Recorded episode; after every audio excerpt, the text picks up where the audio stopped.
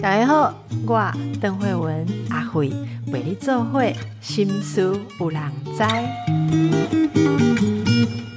本集节目由春风家庭用品联名合作播出。大家好，心思有人知，我是阿慧。今天我们要继续来跟大家谈温柔关系学。今天要谈到的是我通常蛮难想象有温柔的一块领域，好，叫做职场。职场，我们请到比较擅长，应该就是是绝对比我擅长讲这个的智商心理师，我们的赖静云智商心理师，静云你好，Hello，大家好，Hello，邓医师好。你知道我为什么说我不擅长吗？为什么？你有听过我讲职场吗？认识我这么久，没有。基本上，我我对职场的想法就是，职场职场也需要心理学，职场也需要经营吗？不好意思，真的有很多很棒的职场心理学家，但是因为我傻傻的，我从来在职场就是觉得说，因为我领人家薪水，我就是受尽委屈把一切做到饱，钱领回家。哎，后来发现不是的，人家擅长讲的有很多的秘诀，我们今天就一起跟大家好好的来探讨，希望大家的职场也能够得心应手。本期节目是由春风家庭用品和我们联名合作播出。好，那就要开始问静云哈，嗯，职场不应该是像我那样子想，任劳任怨，然后一条线，对不对？它其实是很复杂、有丰富的层次，你怎么看？哦，嗯、我我其实蛮认同那个观点的，就是我们有些时候很直观的反应，就是会觉得反正我付钱，人家付我钱，那我就乖乖的办事，然后任劳任怨就好。但是其实我觉得里面应该有蛮多，其实蛮细微的，我们可以去感受或是思考的。是在关系里面，就其实现在这个社会这么多元嘛，我们每个人的个性，或是我们每个人在沟通时候，都会有自己的一些特质，或是自己性格的美角。其实，在这个互动里面，我我觉得我们可以先采取一个观点，是没有绝对的好人跟坏人，只是我们现在在遇到这个情境，并不是一个理想的情境你。的意思是说，我在职场上遇到一个让我非常非常愤怒或非常非常觉得痛恨的人，我要先想，其实没有绝对的好人跟坏人。一直说，那个一直冲康我的人也可能是好人，我必须要有这样子的层次去想。对，我觉得这个其实蛮违反本能的，但是在职场里面，其实很多时候我们需要去做一个练习，是稍微把自己一个很直觉的情绪的东西稍微放的后面一点点，然后回到互动的专业角色去想说，诶，现在我们要共同完成的任务是什么？在沟通里面，我们怎么可以取得这样的共识，同时不要让对方感觉到很不安全，需要把那个防卫拿起来，这样。等一下，你刚刚那个五秒钟之内，其浓缩了我们要练习一整年的东西。嗯，说要把你松开来跟大家再重复一次哦。嗯，静云刚刚讲到的，你真的学好，你就是变成在职场得心应手了。嗯，要先把自己的情绪放后面一点。嗯回到一个比较专业的沟通的目标，是不是？嗯先去想我们要合作完成的嗯目标是什么。嗯嗯，我，然后再来进行沟通跟合作。对。嗯，那可以举个例子，说这个这样子可以怎么样进行吗？嗯哦，我我自己觉得这是一个蛮难的功课啦，因为其实很多时候我们在互动的时候，都会有一个很立即的反应，是别人对我怎么样，我什么情绪被踩到，那就立刻弹起来。怎么回复？那所以其实有些时候有一个很简单的练习，是我会提醒自己，我们就回到当下，然后深呼吸，把气吐的干净一点，再吸下一口气。然后这时候你会突然有一个觉知是，诶，我现在在干嘛？我人在哪里？然后我在做什么？然后这个人他好生气哦，到底发生了什么事？或者这个人跟我沟通的时候，他好焦虑，而且他非常的防卫，那他的立场可能是什么？那回到这个过程里面，你想的就比较不是诶，我的感觉是什么？你比较想的是现在发生了什么事？那我们可以怎么去寻求那个共同的解决方案？我我想要做到这样，其实你刚刚讲的三个城市是环环相扣的，就是我一定要觉得我有共同要完成的，嗯。那个那个目标，我我要很清楚知道这个底下是这个，我才愿意把自己的情绪放到后面，然后再去沟通嘛，哈、对，其实说到这个呢，我我我就想起说，如果我们跟是职场上面同事不愉快的时候，我曾经有一个经验，就是我在某个职场上有一位同事，他非常的会哭，嗯就是他哭点很低。嗯，如果你跟他冲突有压力的时候，我们可能还在忍耐啊，情绪放后面啊，目标放前面再哭的时候，他就开始哭。哦，然后你知道人有一个本能，嗯我不知道现在有没有改变，可是人有一个本能是在团体里面，如果有一个人哭了，嗯，其实就代表说他受到委屈了，还是他已经嗯超越忍耐，超过忍耐的极限，然后所有人就会去安慰他。嗯嗯这时候，这个很坚强挺住的人，嗯。其实就会很感受到不是滋味，或觉得说哦，所以原来大家都呃随随便便的这样示弱啊，或是摆烂就好了，嗯。那类似这样的状态。那如果要做到像你刚刚说的，那如何可以更进一步的说？有没有针对你什么样的同事？你怎么来操作这三个层次，会会比较实际一点？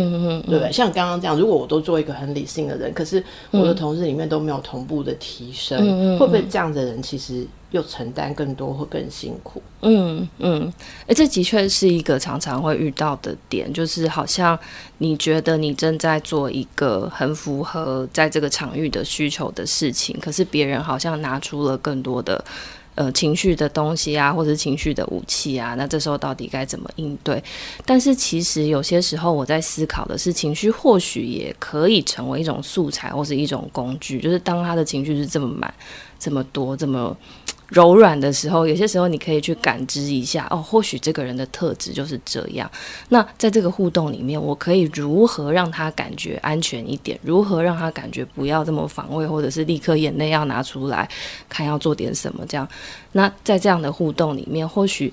当两个人都觉得，或是两个人都清楚说，诶，其实我们私底下有一个还不错的关系，那我们现在只是遇到一个问题卡住了，那接下来我们可以怎么寻求那个共同的解决方案？或许在情绪的部分先有一个安全感，那后面的东西要运作起来就会变得比较顺利。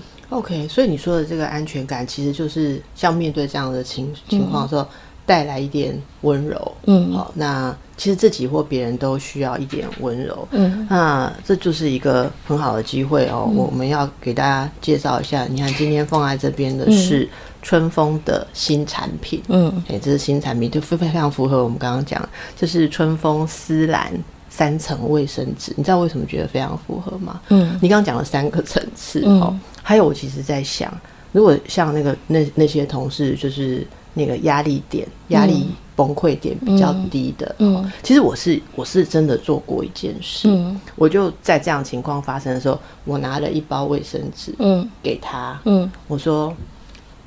我想你是受了委屈，嗯。一直是受了我的委屈。其实我只是两句话讲的比较直而已，他就这样。我说，我想你是受了委屈，嗯。我就拿个卫生纸给他。嗯。那我说，等你擦干眼泪，休息一下，我们再讨论。嗯嗯我我觉得我也给自己一点点空间，我不一定因为他这样我就要被他、嗯。呃他的情绪一定我就要妥协或是什么，但是我觉得这就是一个空间，大家可以把这个压力逼出来的这些代谢物，对你需要一点温柔的嗯抚慰，然后我们可以回到一个比较松弛的点上，嗯再继续去沟通嗯了。哦，那这这个就是一个，我觉得也是一个层次感吧。嗯，我觉得刚刚在那个举例里面，我非常的有感觉。有一本我很喜欢的书，叫《僧人心态》，它里面有一句话，我觉得很想要分享啦，就是它其实里面在说的是随心所欲的畅所欲言，其实并不是一种自由的表现。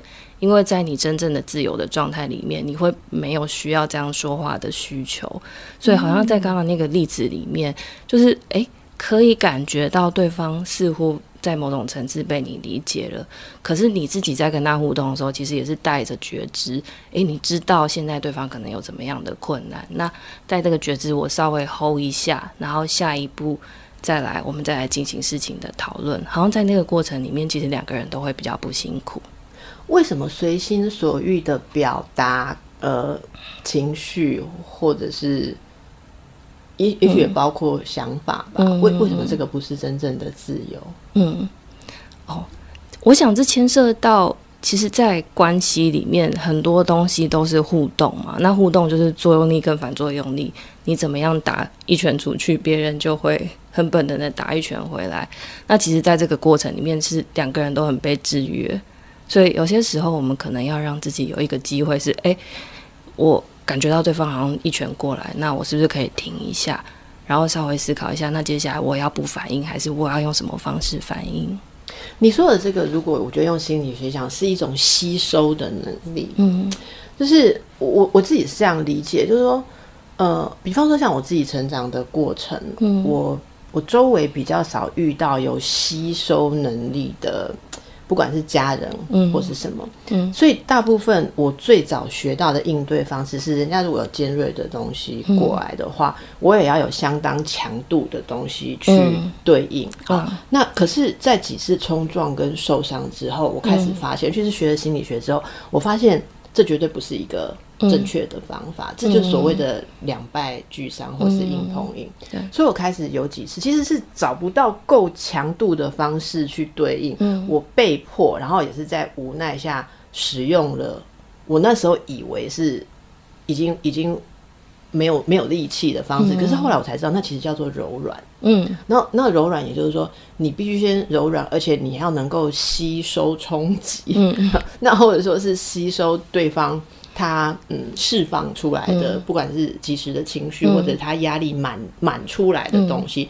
那那个吸收的特质是职场里面很需要的。嗯，静宇刚刚讲的时候，我强调说，我曾经去协助某一些像企业或是公司的人事部门，他们会说我们在挑员工的时候，有没有一些所谓的评估或是什么心理测验、人格测验，让我们知道我们要用什么样的人？那当然有一些人格或是个性的测验可以做这个帮忙。嗯，你知道大企业，我后来学到他们注重就是说，他们每一个部门，他要放进。不一样组成特质的人，嗯嗯嗯，例如说会很直很冲的，嗯，然后他们就是有这个名词，就是有没有吸收特质的人跟缓冲特质的人，还有一些是要 follow，就是要跟随的人，有领导有跟随，有吸收有缓冲，嗯，我觉得这是一个蛮好的想法，所以大家也可以评估一下自己在职场上，然后静宇，你比较像是哪一种？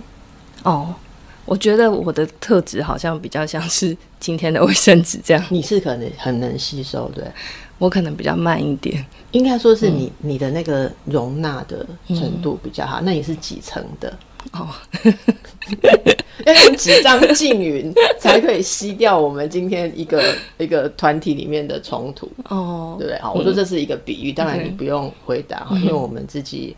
也有估算过 这个程度，我我我自己也觉得说，我给我自己的目标，哦，就是到了这个年年龄层，我会觉得我还蛮欣慰的，是说我以前大概是从制造脏污跟水分完全不吸收，慢慢的变成说，哎，我可以大概很薄的面子的层次，嗯，可是。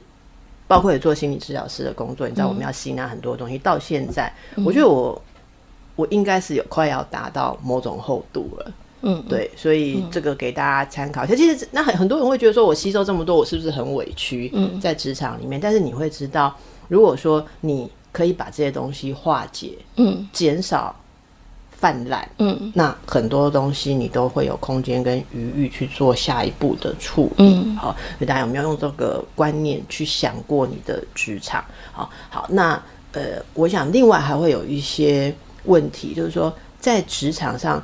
会因为不同的角色责任，有时候彼此之间会有一些摩擦，嗯，这个好像也是蛮难避免的。我们要怎么样在这些呃状况当中去适时的评估自己跟他人的位置哈，然后也做一些体谅，这种东西在智商也会服务吗？嗯，你会跟人家谈这些职场的冲突？嗯，对，其实还蛮多时候会讨论到那种在职场里面冲突的一个很大的一个点是，哎，我感觉到很不安全，比如说。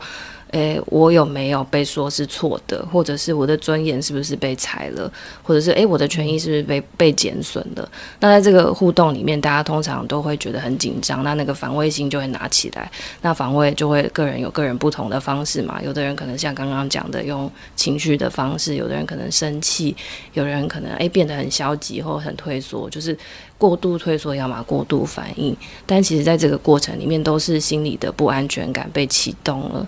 所以，很多时候我们也可以回到自己内在的功课去想一想，说：诶，在这个互动里面，我被启动的到底是什么？但是，启动如果照你刚刚的想法，那个生人心态，不是直接指责对方说：“你这样启动了我的不安全感。”不是这样吧？嗯嗯嗯。好，所以自己要做些。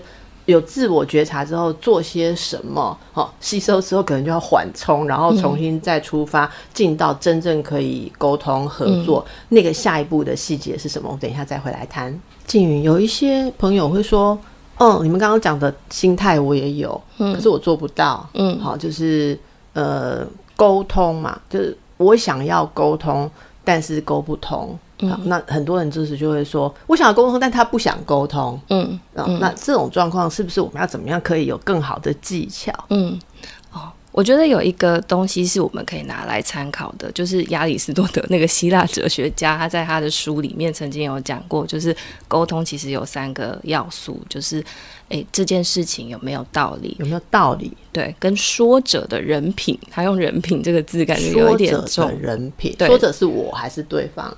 是你，就是你要跟别人说，所以你是说的人嘛？说的人品，对这个人的人品，跟情感听者的情感，就是听的人他有没有办法在里面被感动，或是感觉到一些东西？然后事情有没有道理？说者的人品，听者的情感，对，请示举例说明。就是我觉得。这个东西也可以拿来成为一个我们自我检测的评估啦，就是说，哎，沟通怎么那么不顺利啊？怎么讲都过不去？到底发生什么事情？是哪一个部分没有做好吗？比如说，我讲的这个东西有没有道理？这个道理可能你可以评估说，反正公司聘人就是要人来帮忙。赚钱、省钱、解决问题，一定是这三个点。那这三个点有没有都符合？有没有充分？背后有没有事实的支持？但是我觉得这个也是我们最容易思考，就是我们常常会不停的琢磨道理这个部分。那刚刚另外讲的两个点，人品跟情感，其实有时候我们也可以想着：诶，平常你有没有做够多的人情？或者是你在别人眼中到底是一个怎么样的人？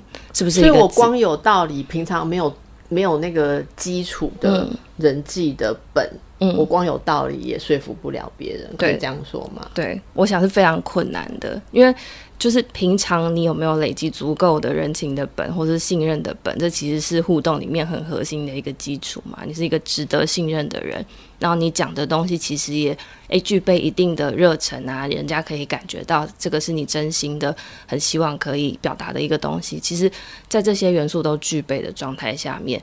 嗯，你比较容易被知觉成是值得信任的，人家比较会有意愿去收下你的东西跟你互动，所以可能也是你可以检视，哎，这个是一个人家会吸收我的东西的一个方式。嗯，然后听者的情感，嗯，是我这样讲他会有什么感受？对，就 emoji 就是咯。对，或者是他有没有感觉到，哎，我是充满。热忱的，或是我是很真诚的在讲这个东西，还是他有没有感觉到？哎，其实你没有什么热情啊，然后你好像只是在为了说而说这样子，这就很有层次了。好，这个很有层。我我其实，在想说，我们大部分在职场上遇到困难的人啊，像像我如果看到智商的个案的话，我通常会先想要协助去厘清，现在是他强调的是。哪一个部分？你刚才讲的三个，诶，我觉得刚好可以纳入一种思考，说你强调的是道理，但是说不通，那你就要想想，在人人品跟情感上是不是有疏忽，跟可以加强切入的点。那如果你一直强调的是，也有一种人，他觉得说我平常都对大家那么好，我平常都做的那么好，可是等到我需要帮助的时候，他们并没有相对的。回馈我，所以他的人品没问题，可是他可能没有考虑到你现在期待的东西有没有合乎道理的哦，或者是呃，在现在对方呃针对你这个需求，嗯，情感光是他能不能感觉到你的需求，嗯，以及他觉得他来帮这个忙的时候，他自己会觉得舒服，还是他也觉得很痛苦，这三个层次都可以让大家。去思考了哈，可是静宇，我要挑战你一个问题哈。所以从你刚刚说到现在的例子，基本上职场都没坏人的。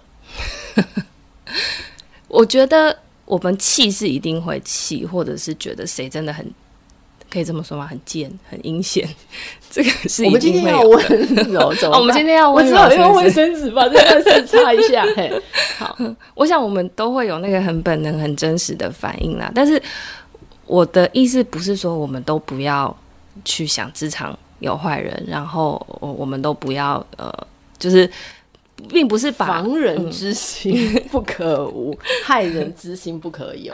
对，并不是把好像要把什么温柔。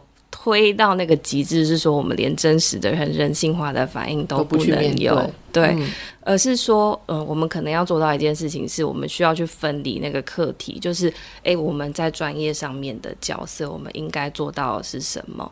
那回到亲爱的人身边，回到朋友身边，回到信任的人身边，我们可以来处理自己内在的东西。这件事情可能要分得清楚一点。你这是很成熟的职场观，因为我觉得，呃，常大家就会说，我我看到的来谈职场问题的人，大部分会说那种人，嗯，老板为什么都看不出他的真面目，嗯啊。然后我们仔细来问，你觉得那种那种就是你觉得不值得在这个不配在这个职场上的人，为什么会在这个职场上？对不起，因为你在乎的那些跟你互动的这些所谓个性细节，并不影响。他帮这个公司营运获利所需要的东西，所以在老板的眼中，他就是一个值得存留在这里的员工。嗯，可是，在你的心中，你觉得他可能在人品上 不不应该跟你活在同一个星球上，不应该坐在你的隔壁。但是，就是我觉得这就是像金云讲的课题分离，就是那个。你你所看不惯的东西，就就像我其实之前也跟大家分享过，我在年轻的职场上有过一些挫折嘛。那那时候的挫折就是，我会觉得说大家很仰赖某一位同事，嗯，可是那个同事对我真的好像是我是他上辈子的仇人一样，就是真的。我我其实现在已经事过境迁，我回头看，我还是很确定我被刁难。嗯，可是呃。我就会觉得说，在那个委屈当中，嗯，如果那时候就听过你讲这个，我会很有帮助。可是我是真的会很委屈，我觉得道理也是我对，嗯，我做人也没有错，然后我也很尊重他的感受。那为什么在冲突发生的时候，我觉得我很孤单，觉得没有人听我？嗯，因为为什么？因为他好能干哦，嗯，他好能干，任何困难的事情到他手上，人家就是有办法解决，所以他有他的实力。我其实不会言跟大家讲，其实职场。嗯，职场上你说大家应该是平等，no，我不认为职场上所有的人都是平等，因为职场是一个有目标的地方，所以你有没有实力，嗯，其实跟你的位置安不安全，嗯，这是一个现实。然后大家可能会觉得说我这样讲很不美好哈，可是我觉得要面对现实，你才可。可能活得好啦哈，这个呃，大家如果想要哭的话，这里 有春风丝兰三层卫生纸哈。面对这个现实的话，哎，对，玻璃心的哈，你自己要坚强一点。嗯，那静云觉得在呃职场上，我们有了这些基本心态之后，有没有可以更更高阶一点的，说我如何来把刚才这些东西经营的更扎实，嗯。或更。厚实一点好，我们在职场上除了基本上不要受困扰之外，有没有更积极的作为的建议？嗯，哦，所以嗯，我我想回到那个更。积极的作为啊，或者是我们到底可以练习一些什么？我想，其实蛮多时候我们可能要做很多内在的消化跟整理啦。就是我们蛮需要把自己带回此时此刻，去提醒说，我现在在这里，那我的任务是什么，或是我追求的是什么？但是回到刚刚那个情境啊，其实有些时候真的觉得现实层面非常辛苦，就是嗯。在所有我确保我能做到的东西里面，我都已经尽量做到最好了。那为什么我还是经历到如此辛苦或是不理想的境地？其实我听过一个，就是加拿大在做这个管理跟沟通的学者，还有提供一个我觉得蛮好的，我们可以思考停损点的标准。他说他有一次也是在职场里面经验到那个很辛苦的状况，然后他觉得他的主管啊。就既有很大的权权利，但是好像也没有办法让他觉得哎尊重啊，或者在他下面还可以安全的呃工作，然后他觉得非常的不舒服，嗯，他就打电话问他爸爸说，哎，我真的好痛苦，我可以怎么办？我我我要离职吗？还是你说在职场受到委屈，打电话回去问爸爸哦？对，哦，好，对，但是他爸爸给的意见，我觉得非常的有智慧，这个或许也是大家可以参考听损点的标准，就是他爸爸就问他说，哎。所以在这个这个情境里面啊，这个人他的态度或是这个人的状态，他真的是代表你们整个组织的精神跟文化吗？他就你说那个让我不舒服的人，对对对有没有代表？哦，有没有代表整个组织的精神跟文化？他就说：“当然不是啊，当然不是这样，不然我不会在这里工作。”那爸爸就说：“哦，所以那很好啊。那在这个事情里面，你有没有得到一些什么你可以学习的东西？所以好像在这个历程里面，就可以稍微有一点点的转换，是去思考说：诶，如果这个地方真的这么不适合我的话，那到底是这一个单一事件的嗯嗯影响，还是诶，其实这个地方跟我真的水土不服？那我接接下来我自己的发展跟退路到底是什么？对，我觉得这真的很有智慧，也不是说你在这个职场不合适，你就要一直要埋头苦干，一直待在这边，待到有一天。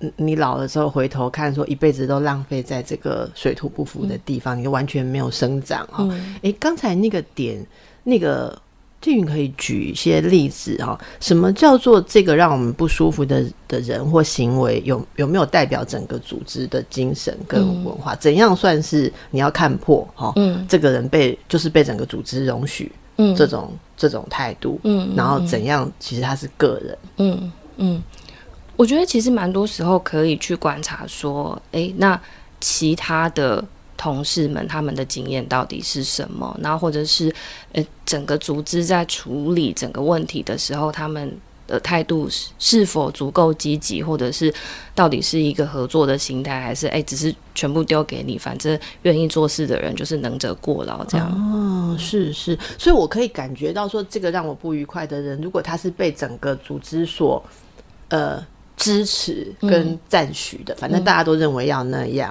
那其实它就是代表了这整体，它就是一个整体问题的缩影。可是如果说其实大家也都只是在包容它，那或许你不用为了这一粒嗯一粒老鼠，嗯。一粒不同颜色的珠珠，我们要温柔哈，而自己走开，对不对？好，有时候会觉得说，如果其实搞不好你才是符合整个大的精神的，这点我觉得判断非常重要，也是大家来判断职场值不值得你继续努力的点。那如果说我们觉得还可以继续，可是，在职场上遇到一些呃不愉快的状况，就所谓在压力下的时候哈，要怎么样去把持住，然后去化解呢？嗯，哦，我觉得有一个 tip，就是当然除了平常的那个自我照顾啊，比如说哎。健康的饮食啊，充足的睡眠啊，运动啊，这个很基本的自我照顾，这是可以、是一个很重要的压力调试的点。或许呃，有有的人会觉得哎，老生常谈。不过这个其实在呃我们的实践或者是我们的实务经验里面，这个东西真的蛮重要的。静云，我我举补充个例子，你刚刚讲那个哈。我想我们都有这样的历程，因为我们做心理治疗，然后我以前在看精神科的门诊，我们遇到焦虑，不管是职场焦虑、任何压力的人，我们都会给这种建议。然后你会看到病人嗤之以鼻，说：“只有这种方法吗？” 好，嗯，我已经有啦，我已经有运动、有放松啦，哈，有怎样，但是这这个都没有效，哈。我我我真的看了那个病人，他说他都有做到放松，但是他的姿势就是这样。赶快挺胸。对，我说你身体全部都有放松吗？有啊，我很放松啊，我很放松啊。哦，我说你试着左边肩膀放下来一下，右边肩膀放下一下，深呼吸再一起放下来一下，有没有松一点？哦，啊，你有做放松哦。好，我我觉得为什么我我会补充这个，是因为金云刚刚讲的。我们很多时候在焦虑跟压力之下的时候，这些简单的事情都很自然的没做到，但是你并不晓得，甚至连吃饭的速度都变快了，所以你有很多身心上的不舒适，然后再造成睡眠不好。好，所以刚才讲到说，不管你是因为什么状况，职场谁让你不愉快，你先照顾自己的焦虑，要。呃，你刚刚说的运动啦、放松啦，好吃好睡好这样，啊，好好，那这些如果真的都做到，肩膀没有这样了哈，那还要做什么？哦。另外一个部分是，我觉得我们可以有一个自己的练习，就是我把我经验到的东西用文字或是用语言试着写出来，试着表达出来。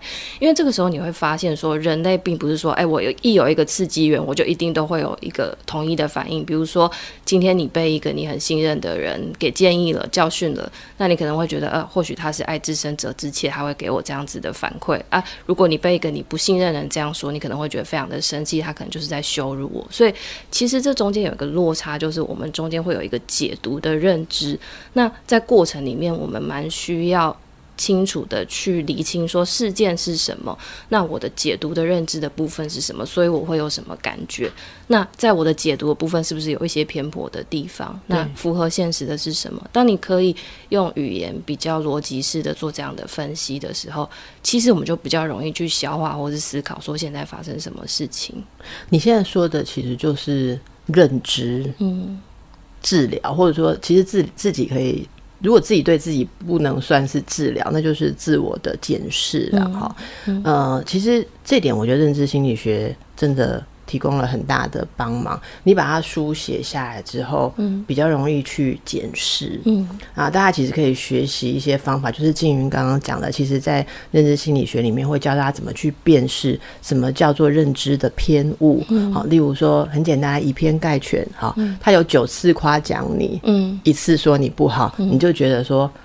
在他眼中我很烂，其实是不对的哈。你要你你不能只看这一个，然后另外还有，我记得有很多了。我我再举补充的例子，就是说，还有你要你人家是针对事情，你就不要把它个人化。好，例如说，我说你用太多张卫生纸，你就不要觉得说我是觉得你没有活着的价值。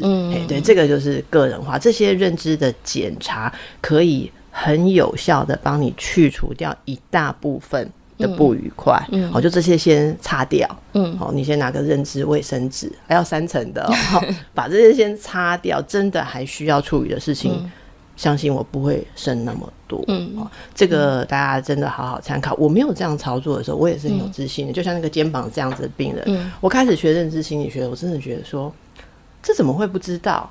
我的感觉不会错的，静宇你都是冲着我来的。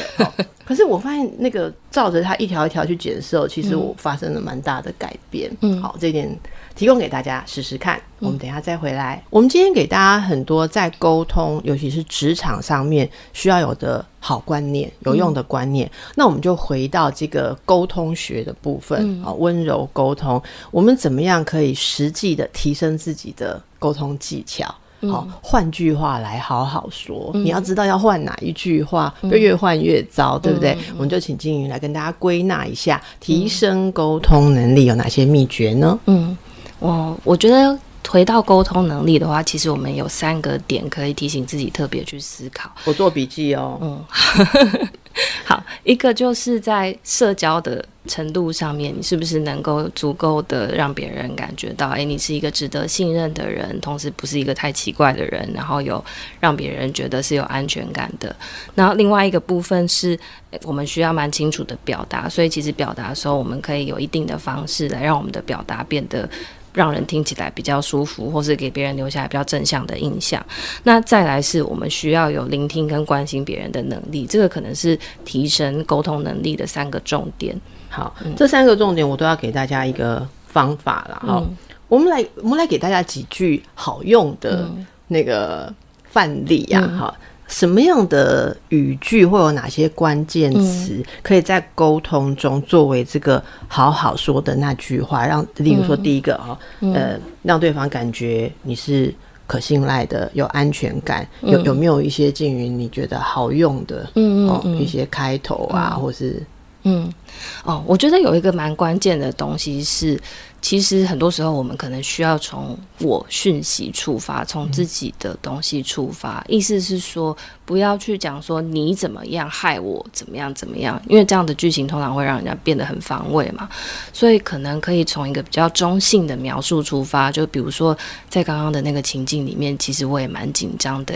不过在互动里面，我想接下来我可能可以怎么怎么做啊？那不知道我这样子的方式会不会让你觉得在跟我合作起来，其实在这个过程会比较顺。利就很多时候把你换成我，对，你什么时候才要把那个东西给我？嗯，还说等到你把那个东西给我，我们就可以完成喽。嗯，哦，这就就是一个或我在等你给我那个东西。好，那往正面去谈，这就会比较有安全。我不是来找你查的，嗯，而是我相信，呃，如果你知道。我们怎么合作会更好？我相信你会有这个想法。好，好，这是一个如何给对方安全感。其实这个是，其实说真的啊，我我们做这个职业，在这一点上要经过很多很多的训练。嗯你你知道我，我想起静远，我想起我在实习的时候，嗯第一次被老师刁，嗯呃然后我学到了很大的，到现在都很受用的一个。我不知道你的老师有没有这样要求你？呃，那时候，例如说，呃，在会谈的时候，对方跟我们说，啊、呃，那因为老板那样嘛，所以后来我就很想辞职哈。嗯然后我就问了一句说，那为什么你想辞职呢？嗯好，老师会听我们的那个录音带，我的老师就在这一句一直重复的 pose，叫我再听一遍，再听一遍。嗯他说：“你为什么要讲为什么？”我说：“你也讲为什么啊？你不是问我讲为什么？”然后我就说：“这为什么不对哦？” 那我就说：“你仔细听，你讲了你为什么要离职之后，你觉得个案后来的叙述怎么样？”我真的发现对方的那整个叙述就收了。哦嗯。他就有点防卫了，嗯。所以那我记得那时候我非常年轻嘛，我在实习，然后老师就告诉我说，因为当你说你为什么要怎么样的时候，嗯。一般这个语言会让人家觉得你在质疑，嗯。就是说你你你不应该做这样的动作，你你我们才会问一下你为什么做这样的动作。我说，可是我不是要了解他做这个动作的动机吗？老师说，你要不要试试看说？是什么原因让你想要辞职呢？这也是我学到的。换句话好好说，所以我现在连育儿啊，我都觉得这句话受用无穷。嗯是什么原因让你明知道妈妈说不可以用手机，可是我还是看到你的手机说你上个礼拜用了四个小时的荧幕呢？哈，是什么原因？所以这也是属于安全感，好、安全感。嗯，好。那第二个，你刚刚讲到清楚表达，嗯，啊，或者表达出一些正向，有没有一句范例？诶，我想要再扣回一点点刚刚前面讲的那个怎么换句话好好说的部分，就是还有另外一个东西是叫做三明治沟通技巧，就是其实很多时候我们在讲一个东西，说我有一个失误的时候，不要只停在那个点，然后说哦我犯了错，我做错了这件事情。然后就据点了。我们可以前面讲一句，诶，其实，在接洽那个业务的时候，客户都对我们这个过程其实蛮满意的啊。只是在那个报价的东西，我有什么东西，其实好像有一个疏漏。那后来我赶快及时的抽换或者做了一个什么处理，就是当你有这样子三明治沟通法，用正向的东西，然后讲你真正要讲的东西，再用一个正向的东西做结尾的时候，其实也比较容易给人家留下一个蛮正向的印象。意思就是说，你上面有一个甜面包，下面有个甜面包，中间包一点包一点比较难吃的生菜。例如，我不是说生菜难吃啊，我是说像小孩不喜欢吃蔬菜嘛，那所以你上面包甜面包，下面然后中间包一点那个问题，这样。对，就是就是我怀疑。